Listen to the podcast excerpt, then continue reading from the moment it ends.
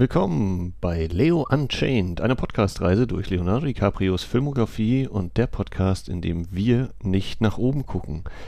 Willkommen zur Nullnummer. Wir werden euch jetzt im Folgenden gleich vorstellen, wer sind wir überhaupt, was ist dieses komische Wir, von dem der Mensch da spricht. Ähm, und ja, wir werden euch erzählen, wer wir sind, was wir vorhaben, was unsere Ziele und Hoffnungen sind in diesem Podcast. Ähm, einen kleinen ersten Überblick über die frühe Zeit von Leonardo DiCaprio und warum wir ihn überhaupt besprechen. Das steht jetzt gleich bevor. Wer sind wir? Wer ist denn wir? Warum rede ich rede hier die ganze Zeit, aber es ist nur eine Stimme zu hören? Ja, hallo, ich, ich bin die Kali und ich bin festes Mitglied des, der Podcast Serienoase und Wiederaufführung bisher. Und obwohl die Serienoase schon ein Herzensprojekt ist, ist sozusagen unser neuer Podcast Leo Unchained auch ein Herzensprojekt von mir. Aha, so, so. Ich bin der Max. Ähm, ich mache auch die Wiederaufführung und bin bei der Serienoase dabei. Und jetzt anscheinend auch beim Leo Unchained Podcast. Würdest du dich selber auch als Leo-Fan sehen? Nö. nee. Ich glaube nicht. Also, das ist gleich wieder diese tief philosophische Frage, wo, wo, ab wann ist man ein Fan und, und äh, nicht? Also, ich finde es ein guter Schauspieler und gucke ihn mir gerne mit an, aber ich kann jetzt auch nicht für jeden seiner Filme, sage ich, dass ich die sofort sehen müsste. Das ist meine Antwort darauf. Kannst du dich denn daran erinnern, welchen Film du als allererstes mit ihm gesehen hast? Nö, weiß ich nicht mehr. Also ich habe vorhin auch so mal überlegt, war es vielleicht Titanic oder The Beach? Ich kann mir schon vorstellen, dass es noch Ende der 90er war. Also ich bin ja auch so Ende der 80er erst geboren. Also so ein bisschen jünger. Ähm, ich glaube so tendenziell vielleicht The Beach oder eben Titanic. Vielleicht auch im Free TV Gilbert Grapeman Auszügen gesehen. Aber das weiß ich nicht mehr genau. Weißt du das denn noch genau, was du als ersten Film oder vielleicht auch Serie von ihm gesehen hast? Ja, tatsächlich ja. Also ich kenne DiCaprio aus Unser Lautes Heim. Das ist so eine Familienserie gewesen. Stelle ich nachher noch mal ganz kurz vor. Und die lief halt immer im Fernsehen. Also habe ich immer so, immer, ich glaube zuerst immer kam diese Serie, also Unser Lautes Heim. Danach kam halt immer Familienbande mit Michael J. Fox. Und das habe ich als Kind halt verschlungen und ich war total vernarrt in seinen Charakter. Er hatte also den Waisenjungen Luke Bauer gespielt und ähm, ich mochte ihn super, super gerne. Also das war, da habe ich als Kind schon hochgeguckt. Deswegen, mhm.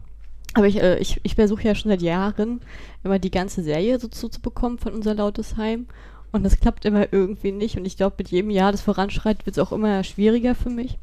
Und da habe ich halt mit Schrecken festgestellt, dass ich tatsächlich schon seit 30 Jahren Fan bin. Also dieses Jahr müsste ich mein 30-jähriges mit Leonardo DiCaprio als Fan haben.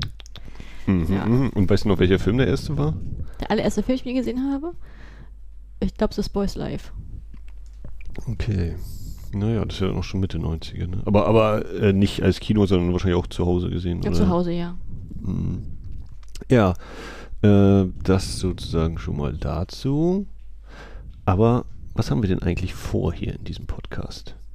Ja, also heute ist ja die Nullnummer, wo wir uns vorstellen und dann geben wir euch heute mal einen kleinen Überblick über Leonardo DiCaprios Karriere von seiner Geburt bis ins Jahr 92.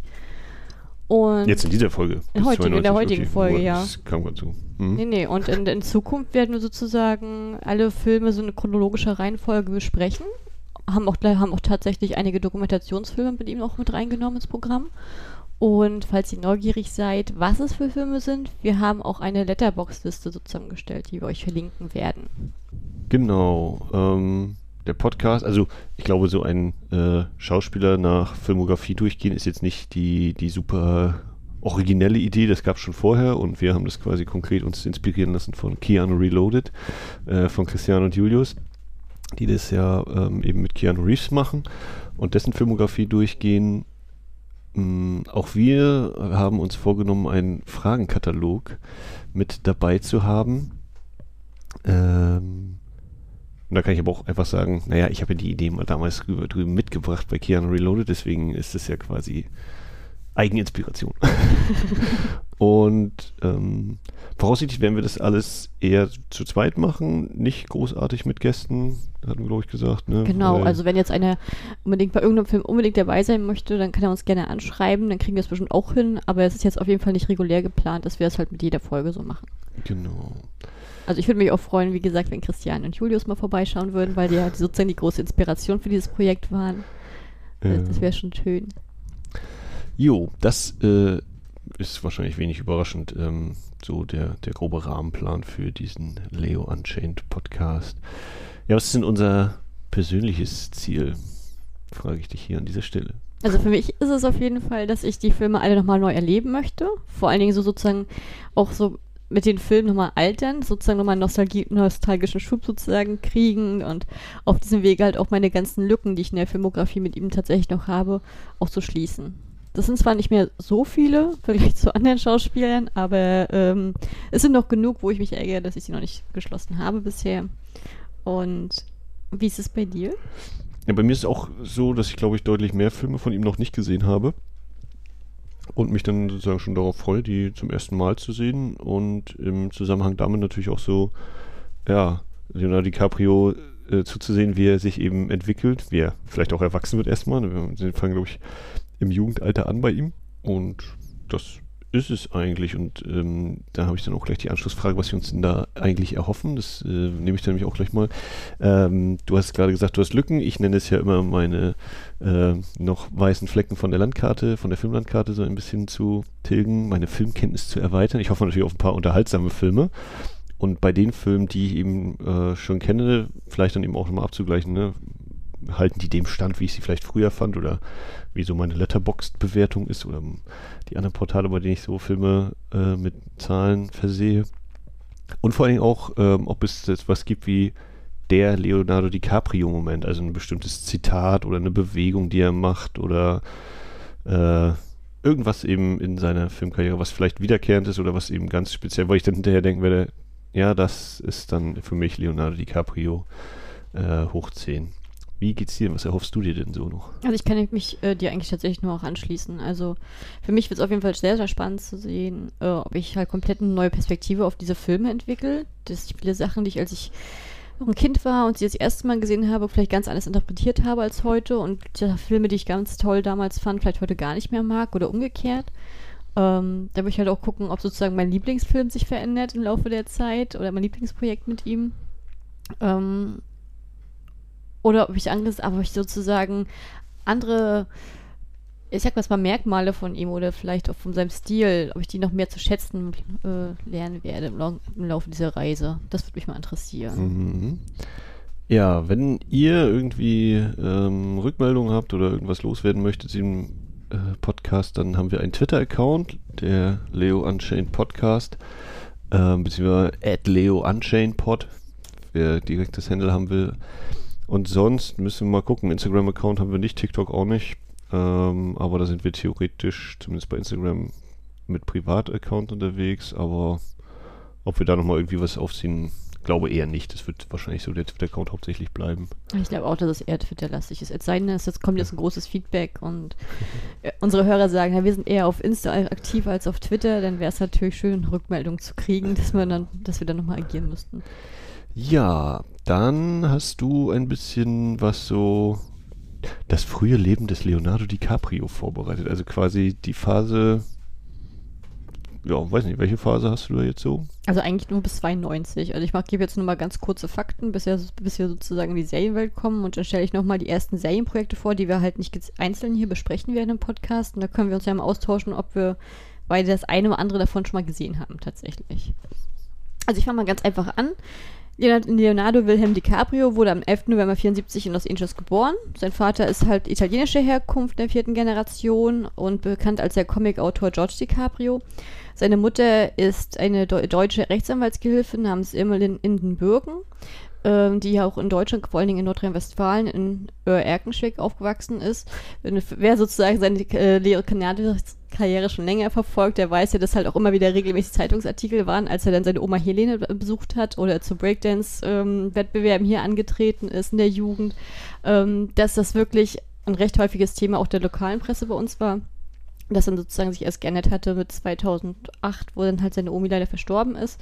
Ähm, aber gerade in den früheren Interviews hat halt, gerade weil DiCaprio halt sehr, sehr enge mit seiner Familie war, immer wieder gesagt, dass er auch diese deutsche Seite abbekommen hat und diese deutsche Direktheit von seiner Mutter und seiner Oma sozusagen mitgekriegt hat, die er auch heute versucht, auch im, im Leben umzusetzen und auszuleben. Ähm, die Eltern haben sich scheiden lassen, als er acht Jahre alt war. Der ist bei der Mutti aufgewachsen. Ich glaube, jedem dürfte bekannt sein, dass er eine sehr enge Beziehung mit seiner Mutter pflegt. Nö, mir nicht. Nee, Tatsache? Nö, aber ich, ich beschäftige mich ja selten so mit dem Privatleben von den Menschen. Achso, ich habe immer sogar bei den Preisverleihungen ist seine Mutti halt auch mal oft dabei gewesen. Deswegen war das, ist das eigentlich ein relativ häufig wiederkehrendes Motiv, könnte man sagen. Ähm, tatsächlich kommt er, ist er halt in, in der sozial schwachen Ecke von Los Angeles aufgewachsen, hat dementsprechend schon früh halt auch Kriminalität und ähm, Drogenabhängige sozusagen nicht selbst erlebt, aber beobachten können. Dem, dementsprechend, dass er dann Eindruck hatte, was auch in sein Schauspiel einfließt. Ähm, vor, und mit seinen, als er fünf Jahre alt war, hatte er auch seine allerersten Fernsehauftritte und äh, in Form von Werbespots für Käsemarken oder halt auch in der Serie Romper Room, die also dadurch, dass sie von 1953 bis 1994 gelaufen ist, würde ich denken, dass es eine Telenovela ist. Ähm, und bei der war er noch zu unruhig in dem jungen Alter und zu wild und dementsprechend wurde er vom Set verwiesen. Das hat dann halt nicht so gut geklappt. Äh, was auf jeden Fall interessant ist, ich habe es ja vorhin schon erwähnt, dass er halt diese Leidenschaft für Breakdance hatte und auch mehrere erfolgreiche Wettbewerbe in den USA und auch in Deutschland sozusagen bestritten hat. Und passend dazu hatte er natürlich, als er jünger war, auch dieses, diesen stark ausgeprägten Street-Look und halt auch dieses unbändige Haar. Und er hat auch mal in einem Interview gesagt, ich glaube, das war damals mit Ellen DeGeneres auch noch gewesen, dass er am Anfang, als er noch ein Kind war, Probleme hatte, einen Agenten zu finden, aufgrund dieser beiden Merkmale. Im Nachhinein ist er halt schlauer. Aber er hat das halt kompensiert, indem er sich halt stundenlang in sein Zimmer eingeschlossen hat, äh, lauter Filme gebingewatcht hat von großen Schauspielgrößen wie James Dean oder Jack Nicholson und in seinem stillen Kämmerchen sozusagen versucht hat, sie nachzumimen und äh, halt sieht sie deswegen halt auch als große Vorbilder, weil er selber auch nie eine Schauspielschule sozusagen besucht hat. Ja, und dann ging es auch 1989 auch schon in die Serienwelt. Da hatte er als allererstes eine, zwei, äh, einen Auftritt bei der Serie Lassie die von 1990 jetzt bis 92 lief. Da war er in zwei Episoden zu sehen. Hast du Alice Sigma gesehen? Nö, nö. Also ich, von den Serien habe ich allgemein nichts bewusst gesehen. Aber du kennst Lassie? Ja, ich habe schon mal von diesem Hund gehört, der sehr viele Menschen rettet in allen möglichen Lebenslagen. Also ich weiß noch, ähm, ich habe heute nochmal allgemein so ein bisschen durchgeschaut, so ein paar alte Interviews angeguckt, was ich halt total krass fand, weil ich festgestellt habe, dass ich die damals auch schon gesehen hatte, als sie live ausgestrahlt waren. Und da war unter anderem auch in dieser Jim Carroll-Ära ein Interview, wo er erzählt hat, dass er als kleiner Junge ähm, durch seinen Auftritt bei Lassie das erste Mal realisiert hat, dass äh, Hollywood mehr Schein als Sein ist tatsächlich, weil dann der Serie anscheinend in der Episode, wo er mitgespielt hat, ging es wohl darum, dass Lassie halt Babys kriegt und weil Lassie aber, der Hund, der verwendet wurde, halt ein Rüde war, mussten sie halt gewisse Teile abkleben. Und da wusste er, das ist nicht ganz richtig. Aber er war ja auch noch recht klein ja. zu der Zeit. Ja, dann hat er ein Jahr später, 1990, eine, in einer Episode von The Outsiders mitgespielt, einer kurzlebigen Serie von einer Staffel. Ich kenne nur den Film, ich habe von dieser Serie noch nie vorher was gehört, sage ich ganz ehrlich. Ich glaube mal drüber gestolpert, so beim Beschäftigen mit dem Film, aber mehr als den Film kenne ich auch nicht. Also ich weiß auch gar nicht, ob die überhaupt in Deutschland lief. Also, keine Ahnung. Also komm, waren wir komplett neu. Ja, am gleichen Jahr auch noch in einer Episode aufgetreten beim California Clan, der von 84 bis 93 lief. Kennst du den oder hast du da eine Verbindung zu? Nee, nee, aber das ist Santa Barbara im Original, ne? Ich glaube ja. Da war passen. er, da war er nominiert 1991 bei den Youth in Film Awards, die heißen mittlerweile Young Artist Awards, und uh. er war uh. nominiert als Best Young Actor in a Daytime Series. Das ist natürlich richtig äh, interessant, gerade wenn nur eine Episode dabei war, ne?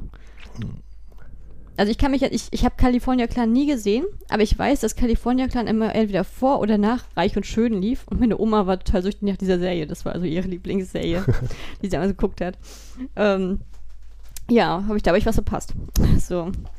Ja, dann kam 1991 und da war er in einer Episode von Roseanne zu sehen. Roseanne ist ja allgemein bekannt, die Sitcom, Roseanne Barr unter anderem und seine Großfamilie mit John Goodman. Äh, die lief ja von 1990 bis, ich, hier stand 2018, aber zwischenzeitlich war ja Schluss, das war ja nochmal eine Neuauflage gewesen. Die dann abgebrochen wurde. Und da spielt er sozusagen den Klassenkamerad von Darlene, die von Sarah Gilbert gemimt wurde. Und für mich war es zum Beispiel der Witz, ich hatte ihn jetzt zuallererst gesehen bei Unser Lautes Heim, was ja ungefähr zeitgleich lief. Mhm. Und ich habe immer gedacht, dass, weil er halt den Klassenkamerad gespielt hat, die gleichen Haare hatte, die gleiche Kleidung anhatte und die gleiche Art hatte vom Spiel, dachte ich immer, dass er den Luke Bauer auch bei Roseanne spielt und dass diese Serien immer zusammengehört haben. Das, war, Ja. das habe ich jahrelang gedacht. Das habe ich heute erst festgestellt, dass es gar nicht so ist, weil er halt nur als einfacher Klassenkamerad gelistet ist. Also das hat mich jetzt wirklich über Jahrzehnte verfolgt. Mhm. Hast du Roseanne geguckt? Nee, höchstens mal irgendwie, wenn ich bei ProSieben nach Simpsons geguckt habe oder so und dann lief das vielleicht mal vorher hinterher oder so, aber bewusst habe ich das nie geguckt, nee. Also für mich ist es zum Beispiel tatsächlich so, ich habe die Serie geguckt, ich, ich, ich kenne die Neuauflage nicht, ich habe es als Kind geguckt, aber ich kann mich definitiv an den Auftritt von Leonardo DiCaprio erinnern, weil ich, wie gesagt, das hat ja diesen Irrtum bei mir ausgelöst. So, aber seinen großen ersten Durchbruch hatte er äh, von 1990 bis 91 in einer festen Rolle in der Serie Wa Eine Wahnsinnsfamilie, im englischen Parenthood, in der er ganze zwölf Episoden als der schüchterne Gary Buckman dabei war.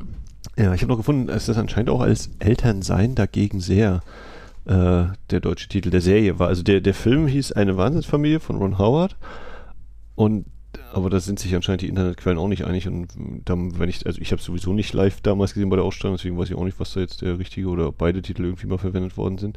Aber ich habe halt auch rausgefunden, auch dafür war er 1991 bei den Youth in Film Awards nominiert und zwar jetzt nicht mehr als Best Young Actor in a Daytime Series, sondern Best Young Actor in a New Television Series. Da hat er ja wirklich früh schon abgestaubt immer, ne? Das ist ja. Ja, nur nominiert. nicht- Naja, aber trotzdem, nicht, das musste ja trotzdem erstmal passieren, ne? Also das ist ja, ist ja auch nicht selbstverständlich.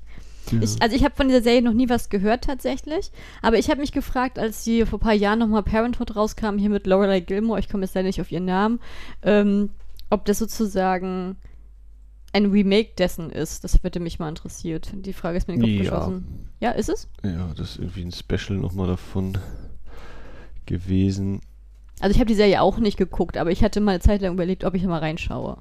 Beziehungsweise es gab eine Adaption von 2010 bis 2015. Ja, genau, das ist sie. Und wie heißt die Schauspielerin? Weißt du, siehst du es vollweise? Die Dame heißt Lauren Graham. Genau, Long Graham und dann ist noch der Mann Oh Gott, von Dex. Kirsten Bell dabei. Dex Shepard. Ja, genau, das ist der Mann.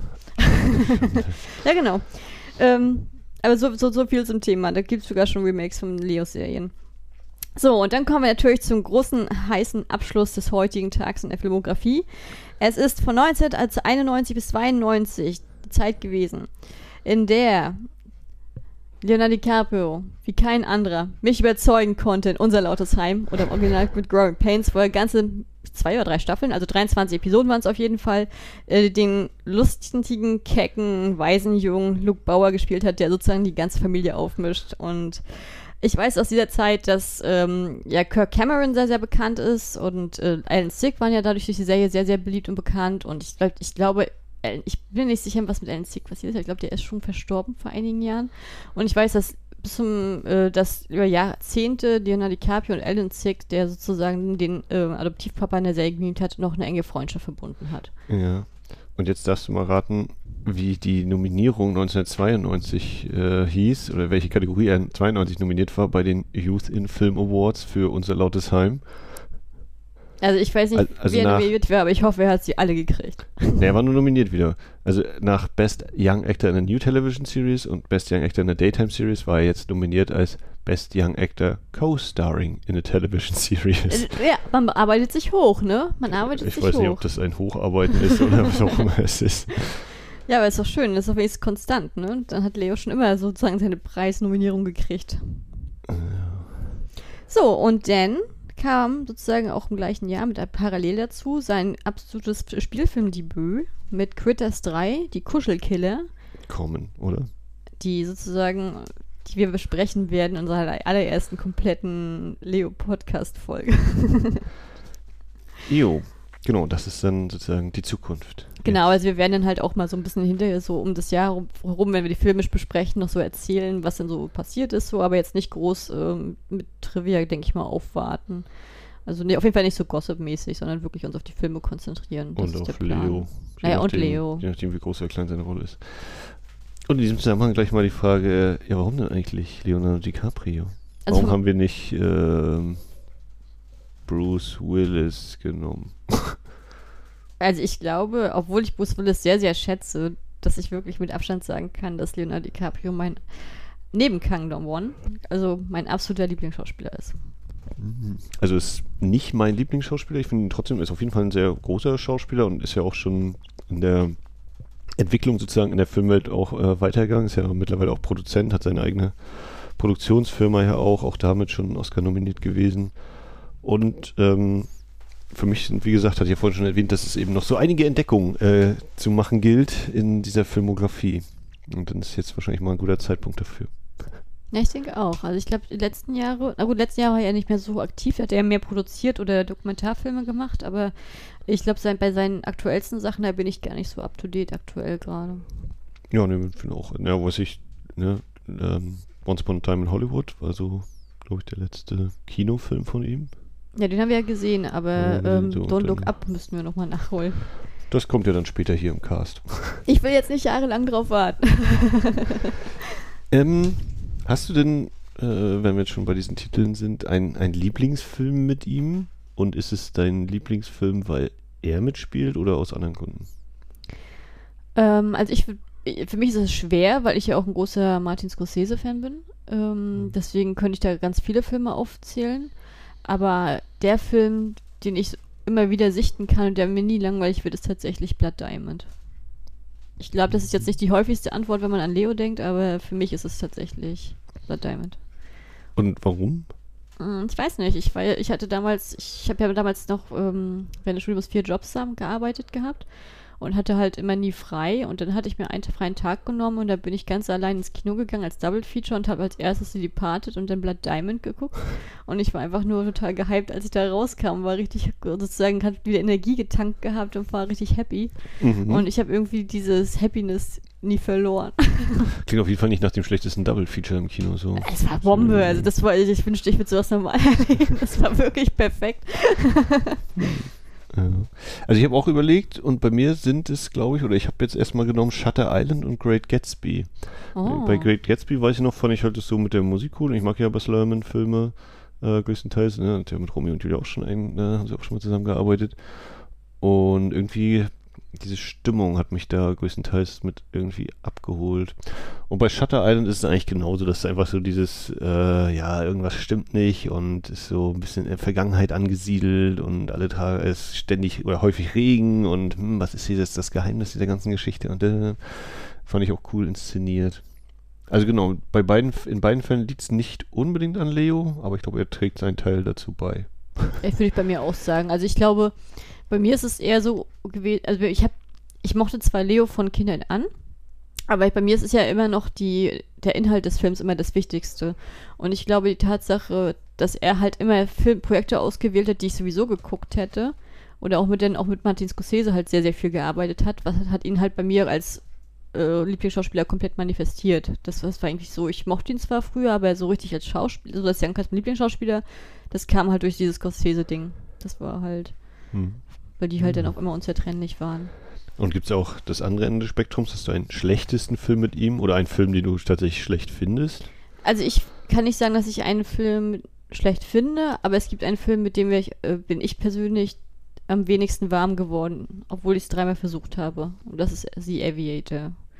Oh, interessant. Ja, das ist aus, ich weiß, aus verschiedener Perspektive ist es interessant, aber Ist ja von Michael Mann produziert, meinem Lieblingsregisseur. Und das, er hat ja, glaube ich, ich glaube nicht, dass es, oder es wäre natürlich cool, wenn er es noch schafft, aber ich äh, befürchte bald nicht mehr, dass Michael Mann mal als Regisseur einen Film mit Leonardo DiCaprio macht. Das ist ja eines seiner Projekte, die er schon irgendwie jahrelang hat, hat versucht umzusetzen. Ähm, habe ich schon, also die habe ich auch schon lange nicht mehr gesehen, habe ich glaube ich auch nur einmal gesehen, aber ich fand den nicht schlecht. Ist ja so ein biografischer Film eben. Also ich würde auch nicht sagen, dass ich ihn Ähm. schlecht fand, aber ich bin damit nicht so warm geworden im Vergleich zu anderen, sagen wir es so. Naja. Der wäre. Also ich habe auf jeden Fall keinen. Ich habe sogar nachgedacht, nö, ich, also der schlechteste Film im Sinne von am niedrigsten bewertet sozusagen, müsste es wahrscheinlich einen geben, aber habe ich jetzt nicht nachgeguckt, aber ich habe jetzt auch nicht den Eindruck, dass ich sagen würde, ah ja, der war richtig. Den, also wenn ich an den denke, dann denke ich immer, oh Gott, nein, niemals. Also auch, auch wenn ich jetzt, es kann das, also ich habe es nicht vorher überprüft, deswegen kann ich jetzt auch sehr gut mit gefährlichem Halbwissen glänzen. Aber ich weiß, dass aufgrund der goldenen Himbeere, die es als Dienst für mich sozusagen Dienst, The Beach halt damals auch relativ beim Publikum durchgefallen ist. Und den fand ich immer super. Ich weiß gar nicht, warum der so. Ähm, Also der hat mich auf jeden Fall, glaube ich, in einem guten äh, Alter abgeholt. Also auch so irgendwie in der Jugend. Ich glaube, wir haben in Englisch sogar das Buch gelesen. Ich bin nicht mehr hundertprozentig sicher, aber ich habe es auf jeden Fall auf Englisch gelesen. Und äh, ja, so Traumstrand und Insel und dann die Musik und alles. Moby-Fan war ich so ein bisschen zu der Zeit oder ein bisschen mehr Moby gehört. Aber eigentlich auch nicht so viel, glaube ich. äh, Aber äh, das hat mich, glaube ich, ziemlich gut abgeholt damals, der Film. Hm. Deswegen kann ich gar nicht. Naja. Ja. Hast du irgendwas, äh, irgendwie so ein. Also ich habe mir so, ich hatte mir, bevor wir jetzt angefangen, habe ich mich so an die Ecke gesetzt, heimlich, und habe mal so ein paar Stichwörter aufgeschrieben, was ich so mit Leo verbinde, so schlagartig. Wollen wir mal so, so hin und her so, so ein Spiel so spielen nach dem Motto, was, was, welche, was du mit Leo so verbindest? So Ich einfach ein Schlagwort. Ich mache mal ganz laut kurz große Augen und äh, wir können es versuchen, aber es ist natürlich möglich, dass äh, ich sehr schnell an mein Ende meiner Fahnenstange komme. Aber lustig wär's. Also ich fange mal mit dem simpelsten an, dass es aus dem Weg ist. Frauenschwarm. ja. Und hat auch nur Freundinnen, die verhältnismäßig jung sind, auch jetzt noch. Also wer ist, was hast du gesagt, 74 geboren? Also er geht ja jetzt doch schon ordentlich auf Ende 40, äh, geht jetzt auf die 50 zu. Und die Frauen sind teilweise so ja, jünger also als, es als macht deutlich. 25 ist die Höchstgrenze. Mal sehen, Ja, wie es ist mit der so- aktuellen Also läuft. ich meine, am Ende, ne, wenn, wenn das bei ihm passt. Ne? Also, ach, das ist ja ein Running Gag, ne? Also ich, äh, ich möchte gar nicht darüber urteilen. Also ich, ich sag mal ganz ehrlich, ich schlag als, ich kann, wir können das als, als Schlagwort Model oder so reinwerfen, weil das hier sozusagen ein bevorzugter Einflugschneise ist, aber ich würde mich jetzt nicht großartig im Podcast über sein Liebesleben auslassen, Nö. weil Cleo hat ja schon immer da gesagt, dass ihm das wichtig ist, dass das Privatleben privat bleibt und das würde ich auch während des Podcasts äh, Mhm. komplett respektieren. ja, auf jeden Fall habe ich damit meinen, meinen ersten halben Joker gezogen. Du bist dran. Und dann sag ich Umweltaktivist. Ja, äh, und ich habe bei dem Wikipedia-Artikel steht, er ist Vegetarier. Ja. Ja, Das passt ja auch zusammen. Ja. Ach so, okay. Ähm, Raucher. Echt? Das hätte ich auf jeden Fall nicht gewusst, aber auch wieder mal eine. Also da kann ich auch einen. Funfact reinhauen, weil äh, er ja schon seit gefühlt 20 Jahren versucht, mit dem Rauchen aufzuhören und das immer nicht hinkriegt. Und er war ich habe zum Beispiel, als dieser E-Zigarettentrend oder dieses Dampf, der Dampftrend losgegangen ist, das kannte ich gar nicht und das habe ich durch ihn erkannt, weil er dann als er war einer der ersten, der auf umgestiegen ist und weil er diese Vorbildfunktion hat, hat er sozusagen immer wieder Probleme mit der American Lung Association, die ihn wegen seiner Vorbildfunktion immer wieder anschreibt, dass er bitte aufhören soll mit dem Rauchen. Mhm. Ich finde, das ist echt, also ich weiß, dass es nicht lustig ist, aber es wirkt irgendwie wie ein Gag, dass die sich da so persönlich Mhm. bemühen, das sozusagen zu machen. Ähm, wenn ich an Leonardo DiCaprio denke, und obwohl das schon längst nicht mehr aktuell ist, habe ich immer so ein bisschen diese Bubi-Frisur im Kopf. Von ihm so. Diese längere, meinst du jetzt so Titanic-Style? oder? Genau, Titanic und seine, gefühlt seine frühen Jahre. Mal gucken, ob die wieder auftaucht oder ob ich da irgendwas, halt nur irgendwelche Pressebilder im Kopf habe. Wirfst du das als Schlagwort jetzt rein, die Frisur? Ja. Okay. Dann sag ich Jack Nicholson Imitator. Aber auch stimmlich oder? Nein, also, nur wir der das, Blick. haben wir das eine Video uns angeguckt und da sehen wir einmal Das schön die, die er ja Augenbrauen so zurechtzieht, ja. Das macht er ja ständig. Ja, ich glaube, dieses, dieses Starren, also dass er so quasi, wenn er so die Augen zusammenkneift und bei ihm ist es in der Form, glaube ich, charakteristisch, dass halt, nee, ich glaube, das ist bei allen Menschen so, oder? Dass so die, die untere, das untere Augenlid so weit nach oben kommt. Ich glaube, es kommt bei ihm auch durch das Zusammenspiel mit seinen markanten Augenbrauen. Er hat auf jeden Fall einen sehr markanten Blick, wenn er so die Augen zusammenkneift, oder? Das, das ist ein, eine, eine Schauspielhandlung, die er irgendwie, glaube ich, häufig mal verwendet. Mal Ja. sehen, ob das stimmt. Dann nehme ich mal was Billiges. Äh, Martin Scorsese-Fluch. Äh, Quatsch. Was Martin Scorsese-Fan. Ja. Ja, dann sage ich halt, äh, Michael Mann wollte gerne mal einen Film mit ihm drehen. Und vielleicht wird es irgendwann nochmal kommen, dass er das Ferrari-Biopic machen wollte, aber wahrscheinlich jetzt das schon erledigt, weil das dieser äh, Le Mans 66 hier, Ford wie Ferrari, der war auch von Michael Mann produziert und das wirkt schon so ein bisschen wie, na, das ist dann wahrscheinlich stattdessen das Projekt. Okay.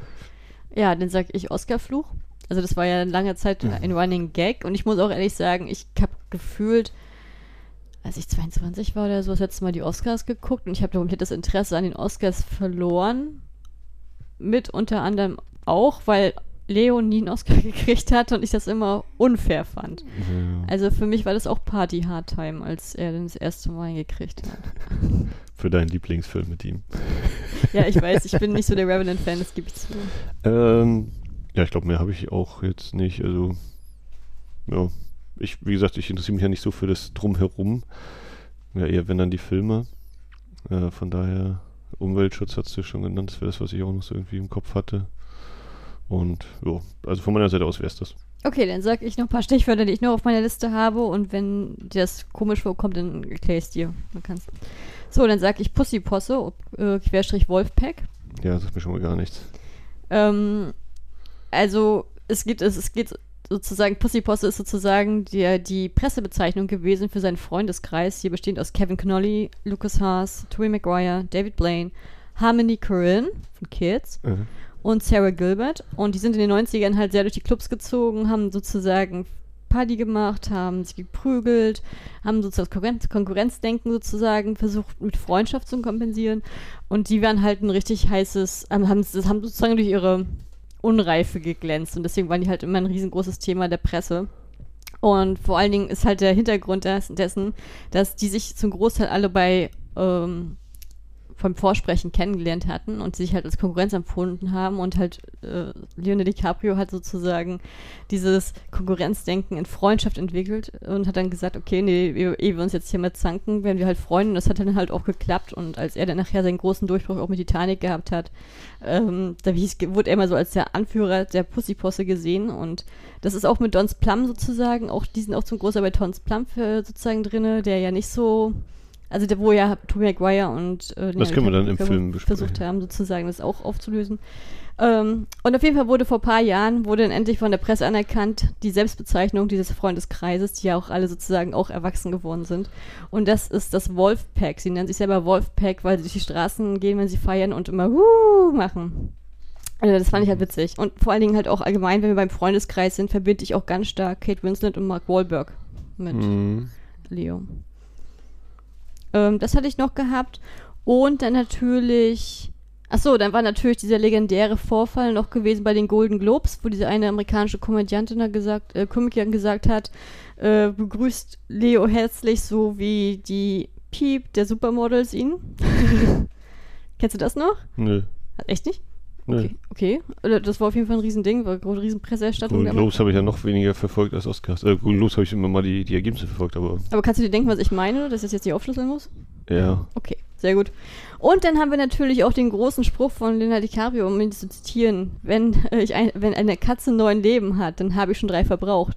Äh, einfach durch seine legendären Talkshow-Auftritte bei ähm, Ellen DeGeneres und vor allen Dingen Oprah Winfrey, wo er dann sozusagen mit seinem äh, von seinem missratenen Tandemsprung erzählt, als er nach den James Carroll-Dreharbeiten mit 21, wo die beiden Luft, äh, die beiden äh, Fallschirme. Fallschirme nicht aufgegangen sind oder halt, äh, wo er den, wo als er auf seine Reise für die Dokumentationsfilme halt ähm, in dem Flugzeug saß und auf einmal ein Triebwerk komplett verloren geworden ist und er fast gestorben wäre in Panik.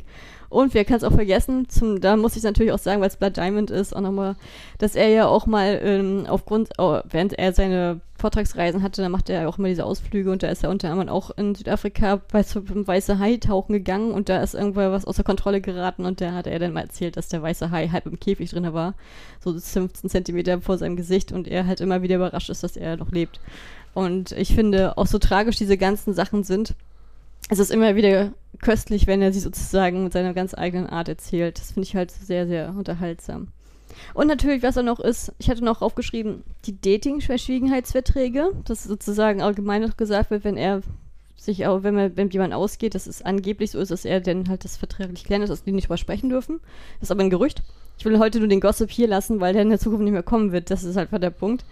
Und denn, was ich auch noch mit ihm verbunden habe, das habe ich jetzt aus dem Kopf gemacht. Ich kann natürlich noch länger sein, die Liste.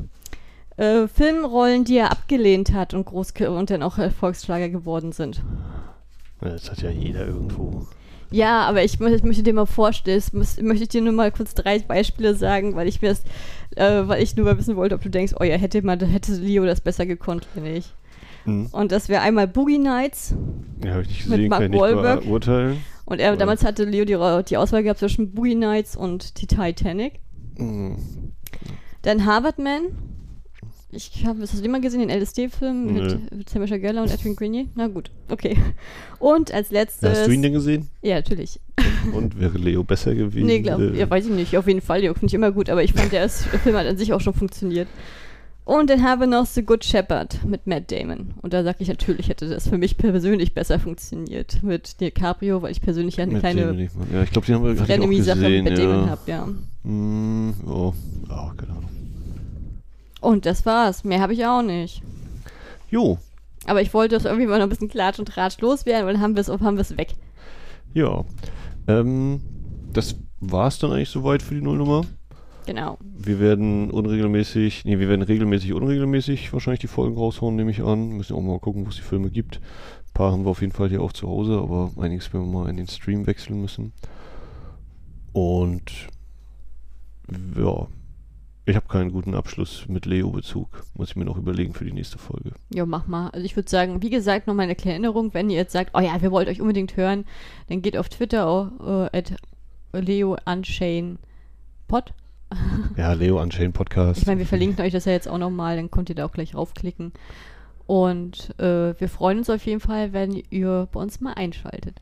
Ja, bis zum nächsten Mal, wenn wir dann, äh, wenn es dann heißt Critters 3, die Kuschelkiller kommen. Allerdings, ich bin gespannt, ob es wirklich ein Grip, äh, Gremlins Rip-Off ist. ciao, ciao. Ciao.